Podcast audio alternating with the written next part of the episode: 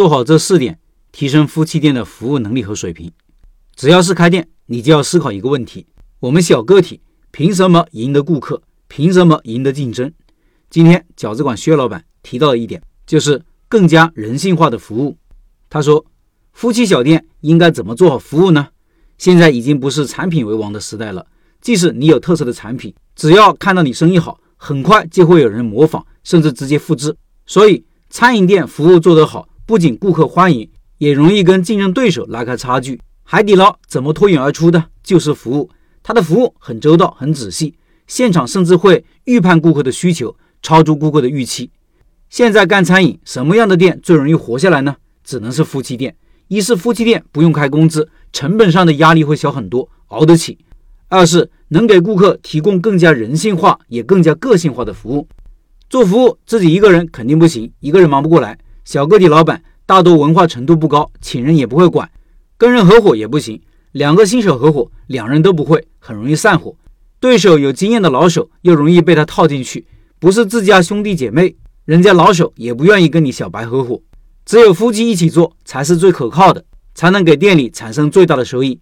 夫妻开店没有不信任这个问题存在，做出来的利润不用分，都是一家人，不分你我。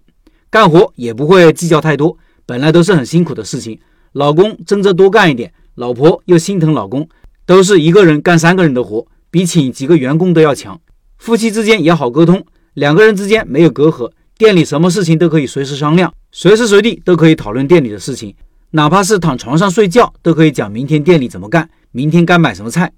但是不得不说，夫妻店最难的也是服务。一方面是意识问题，很多老板觉得服务不重要，把产品做好就可以了。我价格这么便宜，你还想要服务？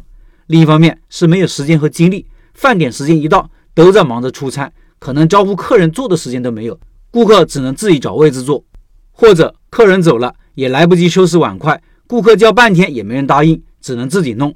这种情况很常见，这是老板有心无力，怎么解决呢？首先要有服务意识，意识到服务跟产品和价格一样重要，顾客是很在乎的，一样不能少。重视起来了，才会意识到问题所在，才会想得到解决办法。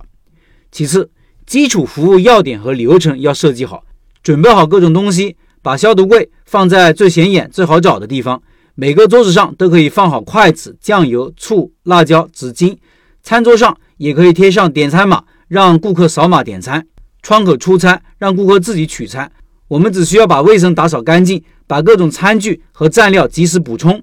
如果顾客能做到，就不需要找你了，顾客也会对店里的服务满意的。再次，要舍得投入。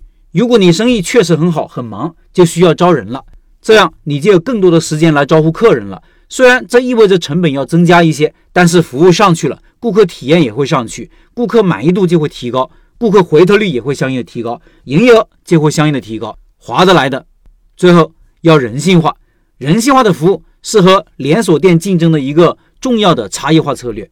一有时间就要跟顾客多聊天，从产品上获得顾客信任的同时，也让他对你本人产生好感。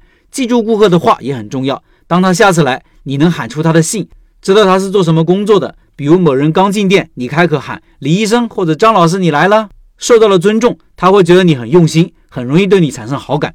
我媳妇在这方面就很强。他们东北进店有常用语“来了，老弟”，当年在网络上还流传了很久。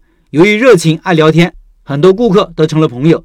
这些人不但会带来新顾客，忙的时候还会给店里帮忙，帮我们收拾碗筷和招呼客人。生意就是这样一点点做开的。最后，今天晚上八点是饺子项目的直播，感兴趣老板进入直播交流群。音频下方有二维码。